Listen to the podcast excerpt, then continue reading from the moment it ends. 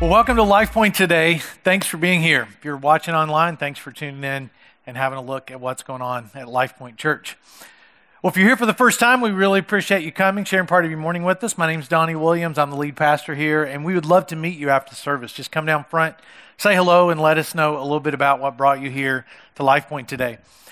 We're in the second week of a series called Take a Step, and we're talking about taking a step in our generosity. So everybody here for the first time is like, man, I knew we should have waited till next week to come to church.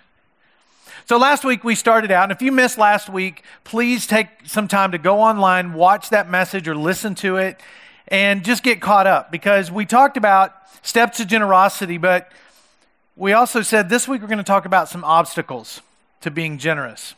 You know, we all deal with obstacles in life at some time or another my background growing up, I had to deal with some obstacles. I had to think, okay, this is not where I want to be. I want to be there. And there were some obstacles that I had to remove in the middle in order to get where I believed I was supposed to be in life. And an obstacle is just that it's something between where you are and where you want to be. Now, I know that with the holidays coming up, you have some obstacles in the form of high calories, high fat intake right? You, you, you don't want a big waistline, but you're going to have some obstacles to that. They're going to be laid before you over the next couple of months. They're going to be in the fridge, it's in the freezer, stuff you're going to eat, stuff you're going to enjoy. And so we're all going to, in one way or another, deal with obstacles. Maybe you've had to play a little bit harder to make the team, or study a little bit harder to make the grades and to overcome the obstacles that may exist in your life.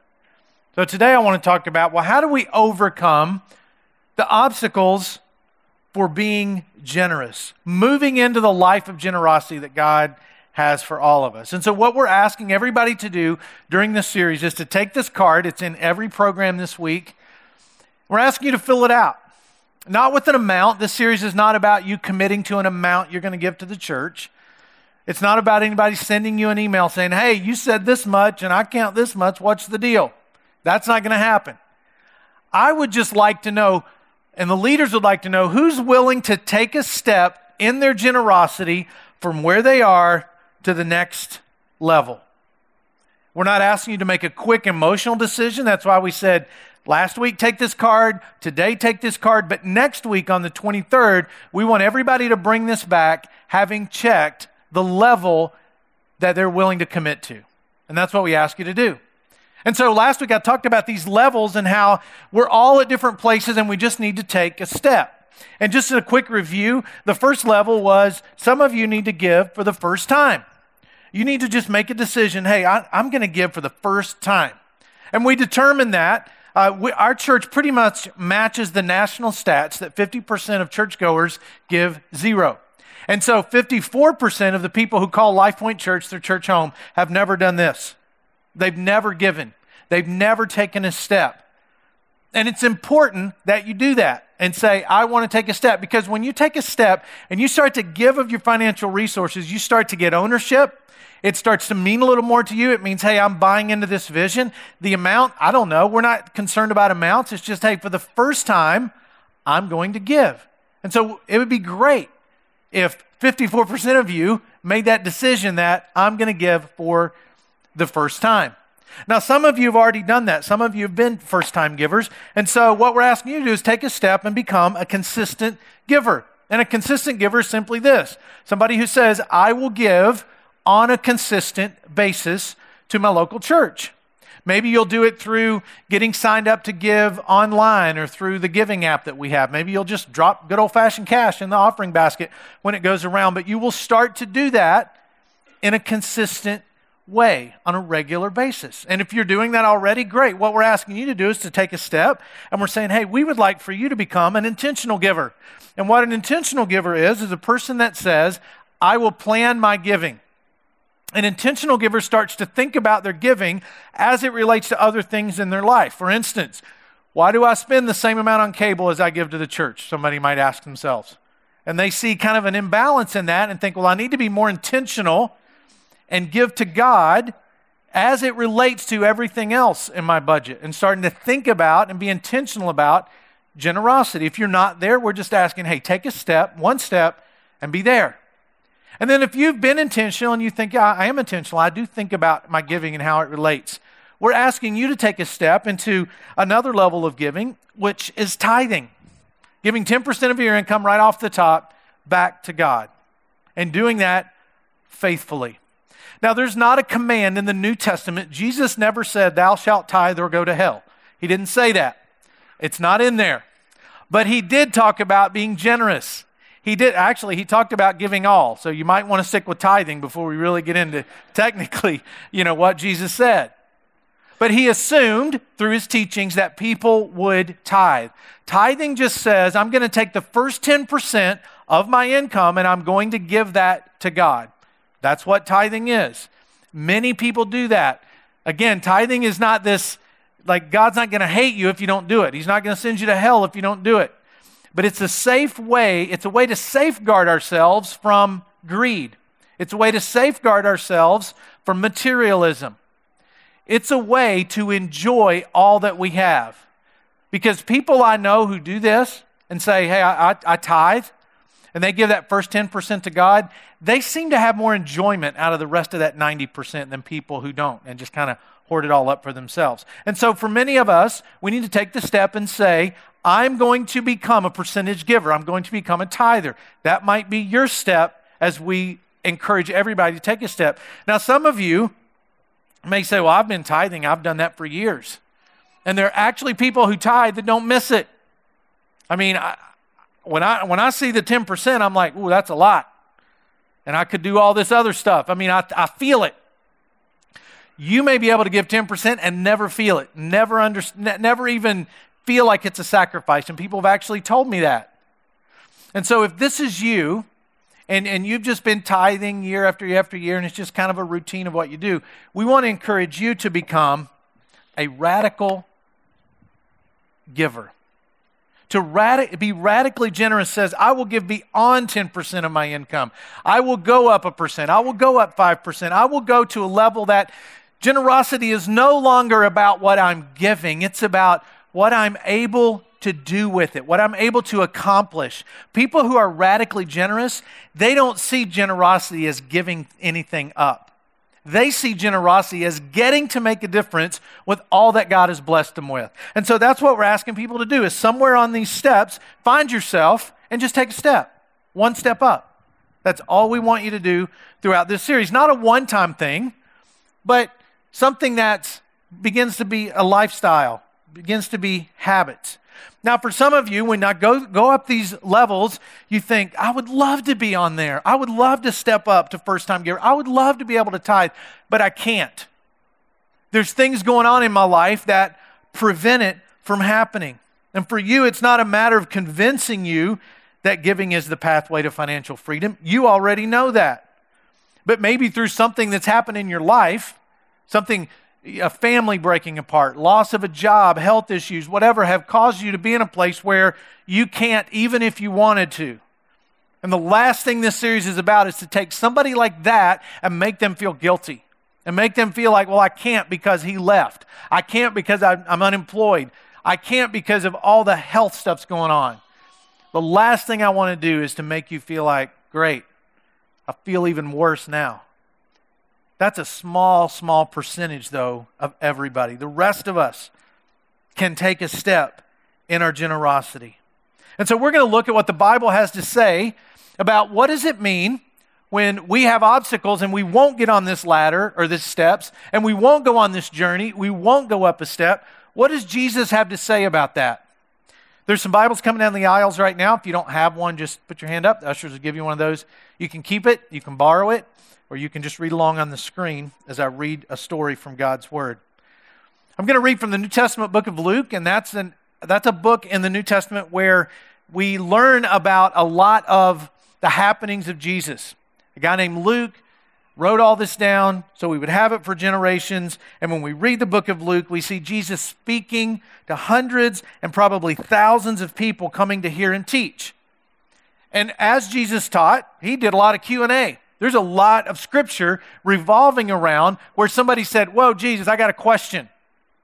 I mean, probably while Jesus was talking, people would just, Whoa, whoa, hey, hang on a second. That would freak me out if y'all did that. I mean, we'd be here a long time. You know, people, if it's just, hey, you got a question, stop me and I'll answer it. Not only would I get real sweaty, you know, and start to worry, like, what are they going to ask? It, we would be here all day. But Jesus just went and he taught, and people just asked questions. And so one day we're going to pick up this episode where Jesus was talking about eternity in the book of Luke, chapter 12. He was talking about eternity, and he was, he was telling them, look, if you confess me, then when I'm before my Father in heaven, I'm going to confess you. So, what Jesus is saying is, if you want to go to heaven, you got to talk to me. And so, he's talking about these deep eternal truths. And you can just imagine people sitting on the end of their seat, just thinking, wow, he's promising me eternity. This rabbi is speaking in a way I've never heard one speak before. And he's talking about these eternal truths, something way beyond this life that lasts way longer than this life. And this guy raises his hand and says, Jesus, I got a question. More than, I, I, I need you to do something for me, Jesus. And so the room probably got silent. This guy says, Jesus, my brother won't divide our inheritance with me. Could you tell him to give me my part of the money? Now, I don't think, you know, we didn't, I don't have Jesus' facial expressions recorded, but it was probably something like, I'm just talking about eternity, and you're asking me to make sure your brother splits up the family inheritance in a fair way? What? What, what are you thinking? Like, I got to start over. Yeah, I mean, I'm speaking to much lower IQ than I thought I was speaking to. I'm not talking about that. I'm trying to get you guys to think about eternity, and you're asking about money? You're wanting me to force your brother to give you your share? And so the next words out of Jesus' mouth, Luke chapter 12, verse 15, was this Watch out. I mean, I would have been ducking, you know, when Jesus, like, watch out. oh, he's upset. Something's going to happen. What he's saying is, beware, be careful. I'm trying to get you to think about eternal things. You're just thinking about earthly things. Watch out. So be on your guard against all kinds of greed. Life does not consist in an abundance of possessions. So Jesus, like the teacher in front of the classroom, I could just see him raising his finger saying, Watch out. You're focusing on the wrong things. And so every time when we're thinking about what, what are we going to teach? What's going to help our church go to a new level? What's going to help people grow in their faith? When we write the idea of money up on the board and I know who's going to teach most of those lessons, I'm like, oh gosh. Because there's a part of me that's like, I would much rather always teach things that make you at the end of the service go, oh my gosh, that made me feel so good. I really like that. I'm going to go give him a hug. I'm going to pat him on the back. I'm going to find his wife in the lobby and tell her what an awesome man he is because that really helped me. That's the kind of stuff I like to teach. When I talk about money and greed, ah, that doesn't happen a lot. a lot. Not a lot of eye contact after service. but it's okay.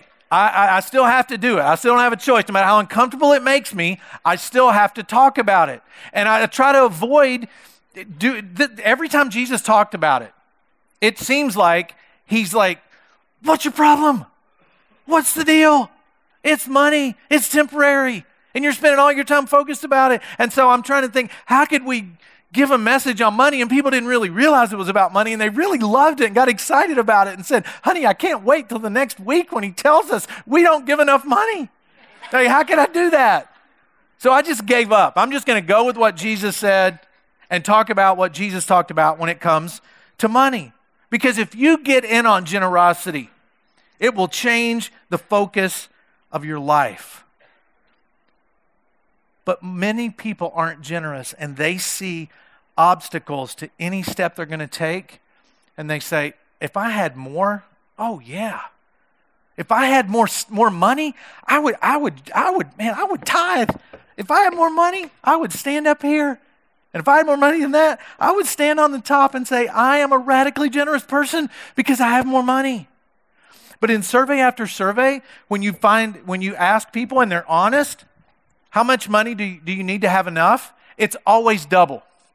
So if you talk to somebody that's making 35 grand a year, how much money would it take for you to have enough? Oh, 70 grand. And I'll be good. I'll be set. So you can make 70 grand. How much would it take? Yeah, 140, 150. Then I would have enough. At every level, people say, oh, if I had this much more. So it's always, if I had more, I would be more generous. And so Jesus tells him this story to get him to think. After he says, Watch out. You think life consists in the abundance of possessions. I'm trying to tell you about life, the real life that you can live. And so he tells him this story. And he told him this parable The ground of a certain rich man yielded an abundant harvest. He thought to himself, What shall I do? I have no place to store my crops. Then he said, This is what I'll do I'll tear down my barns and build bigger ones, and there I will store my surplus grain. I will say to myself, You have plenty of grain laid up for many years. Take life easy, eat, drink, and be merry. But God said to him, You fool. This very night your life will be demanded from you. Then who will get what you've prepared for yourself? This is how it will be with whoever stores up things for themselves, but is not rich toward God. Now, some of you may have said, Oh, Jesus talking about a rich guy. I'm out. I don't know. I can read my email now. I don't have to listen because I'm not rich. So you think, I'm not rich? Must not apply to me. If you make more than $27,000 a year, you're in the top 4% of the world's wage earners. So if you're just starting out and your parents like, honey, how much money are you making? I'm in the top 4%. I know that. I, they're paying me in the top 4% of the world's wage earners, mom. Can you believe that? Top 4%. If you'd make 27,000 or up. I bet every person in this room over the last few days, as it's gotten colder, you have this little thing on your wall somewhere in your house, and you push it to a comfortable level because if it's cold in the house, hey, go kick it up a couple degrees. Let's get warm. And we can do that. If you can do that, you're rich. I have this room at my house. It's about 20 feet by 20 feet. And I park my cars in it. I have a room for my cars. Anybody else got a room for your cars that, that you can actually pull your cars in? Most of us probably do. The rest of the world, they don't have rooms for their cars. We are rich. No question about it. I've got this little closet in my hallway that's got a little small door on it. open it up. It's got food in there. It's our pantry. I can get food out of there. I go home today and eat. I don't have to wonder. A week from now, there's going to be food in there. I can go home and eat it. You probably have the same thing. If you do, you're in the very top percentage of the world. So, are we rich? Say it together. Yes, we are all rich. So, it's not about not having the money to take a step in my generosity. It's about what obstacles are there. You know, in the upcoming Christmas season, just in the U.S., we're going to spend $650 billion on Christmas gifts for people that don't even need them. That's $800 per person in our country. Do the math. That's a lot of money just to celebrate a holiday. Over, over the Halloween um, holiday, we spent $350 million on pet costumes in the U.S. Now, it does make some really funny uh, Facebook videos, I have to admit. I, I've watched a couple. But $350 million. Are we rich? Yes, we are rich. So Jesus says, hey, you rich people, watch out. Because when it comes to money, our loyalties will shift. Because before we know it, it creeps up on us, and then we can't find contentment. And no matter what we do, we can't find it. And so we buy, thinking this is it, and we buy again, thinking this is it, and earn and finance and store away. And we think at some point I'll swipe the card and it's going to fill up something inside of here and everything's going to be okay. At some point, I'm going to sign on the dotted line, and now life's going to go better. And I'm going to be happier. And you might, for a little while, it might make you feel, feel good, but that day never really comes. And then we say, hey, I'm in the middle of buying and storing and charging and financing and doing all this stuff, so I, I can't take a step. I don't have anything. That's just not the reality. The reality is we have, we just need, need to reprioritize what we have and see the benefits of being generous. The reality is, the reality is that generosity is the best investment you can make. This farmer that Jesus is talking about, he wasn't willing to diversify his wealth very much. He was storing it up for who? Himself and left nothing for God. left nothing for generosity. So there was a couple things he didn't understand. The first one was everything he had was God's. Who caused the crops to grow? God. Who provided the bumper crop? God did. Who gave him the strength to make all of that? God did. Everything was God's. But if you read the story, it's all about my money, my wealth, my barns, my life, my satisfaction, every bit of it. And it wasn't about, look what God has done for me. In Deuteronomy chapter 8, verse 18, God is talking to his nation of people, the Israelite nation, right when they're getting ready to enter into the promised land. They'd wandered around for generations, and now they're getting ready to go to this land that the Bible says was flowing with milk and honey, which means everything is going to go well there. That the stock market is always going to be up. Real estate's always going to be at its high. You're always going to be able to buy low and sell high. It's just going to work all the time. It's going to be great. But then God gives them a warning before they go because he said, You're going to be tempted to say, Look what I've done. Look at what I've built. Look at what my hands have produced. And so he says this in verse 18 of Deuteronomy 8. But remember the Lord your God, for it is he who gives you the ability to produce wealth. And so the first obstacle this guy had was that he forgot this is not all his. God gave him the ability to produce that. So his obstacle of acquiring and getting and storing and consuming got in the way of his generosity. How do you fix that? You fix it by giving, by being generous. Giving helps me overcome the obstacle of getting. And getting can look like a lot of different things in our life. Getting can look like debt because we want, we want, we want. And what debt says is, hey, even though I don't have the money, I'm going to get it anyway. It's perfect. It's a great plan. I'm going to get it even though I don't even have the money. The average credit card debt per household in the U.S. is $15,500. That's a lot of money. Average mortgage debt is 153,000. The average student loan debt is $32,000. So is debt an obstacle? You bet it is for some people because it's just, I'm going to get, get, get. And if I don't have the money to get, I'm going to charge, charge, charge. I'm going to finance, finance, finance because I want to get my stuff. I want to have my stuff. And so if I got to go in debt to get my stuff, I'm going to do it. Now, there are some people, maybe even in this room, you're in debt and it's because something happened to you.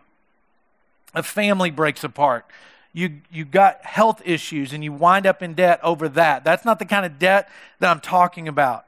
I'm talking about the kind of debt that says, I want more stuff. I'm going to get it one way or the other. And so I'm willing to charge $15,000 on credit cards in order to get it. So debt is one obstacle. Fear. This guy would have dealt with fear for sure. Hey, I'm afraid of not having enough. And so I'm, gonna, I'm just to keep it all up here for myself just in case things don't go well. Just in case God doesn't take care of me, I want to have more of it for me. And so I'm going to take care of me first. And then if I do that, then I'll, I'll be generous. No problem. I got, I, I got it. I'll be generous once I feel like I'm taken care of in an abundant way. Then I'll be generous. Or maybe disordered priorities. Hey, I'm gonna I'm gonna be generous, but and I'll get on this I'll get on this journey, but I'm gonna take care of all my stuff first, and then whatever's left, I, I'll take a step. That's what keeps people right here, is by saying, I'm just to wait. I'm just to wait till I got, I got all my stuff taken care of, and then I'm to take care of my generosity after I take care of myself. And what happens is you might do it, you'll do it begrudgingly, you'll do it out of what's left, and you won't have the joy that God wants you to have from being generous. Another obstacle is greed. Greed's tough because there's not many people who go and look in the mirror and say, Whew, I'm greedy. I am a really greedy person. It's easy to see in other people. I could tell you some greedy people right now. I could just name them off. But is it easy to go home and look in the mirror and say, you know what? I'm the one that's greedy. I'm the one that's only concerned about myself. The way I prioritize my money can create obstacles for me being generous. And so, what some people will do when I say all that, you're like, well, I know, so I'm going to be better. I'm not going to have as much debt. And I, am not going to be overly worried about myself and I'm going to be more generous. I'm going to do it first. Some of you can fix that, self correct, and you'll walk out of here feeling like, okay, I got a handle on this. Others of you have such bad habits financially, and when it comes to debt, when it comes to fear, when it comes to greed, that you need a little help. And we got a class coming up starting on December 3rd called Managing Money God's Way. There's instructions in the program how to sign up for that. Let's fill that class up with people that say, I want to get on the right track to managing my money the way God would have me do it. See, because earning a lot of money is not the problem. The issue is not, well, I just want to earn lots of money. There's nothing wrong with wanting to do that. There's nothing wrong with doing that. Jesus never said, don't be rich. He never said, don't earn a lot of money. In fact, we need people to earn lots of money because they help the rest of us out quite a bit. So we need that to happen. And Jesus had no problem with that. But what Jesus is talking about is where do you place this in your life? Where is it as it relates to other things? Because if you peeled back all the stuff that this guy had, all the stuff he was storing in his barns, it comes down to him not being generous with what God had blessed him with. It wasn't about amounts, it was about his heart.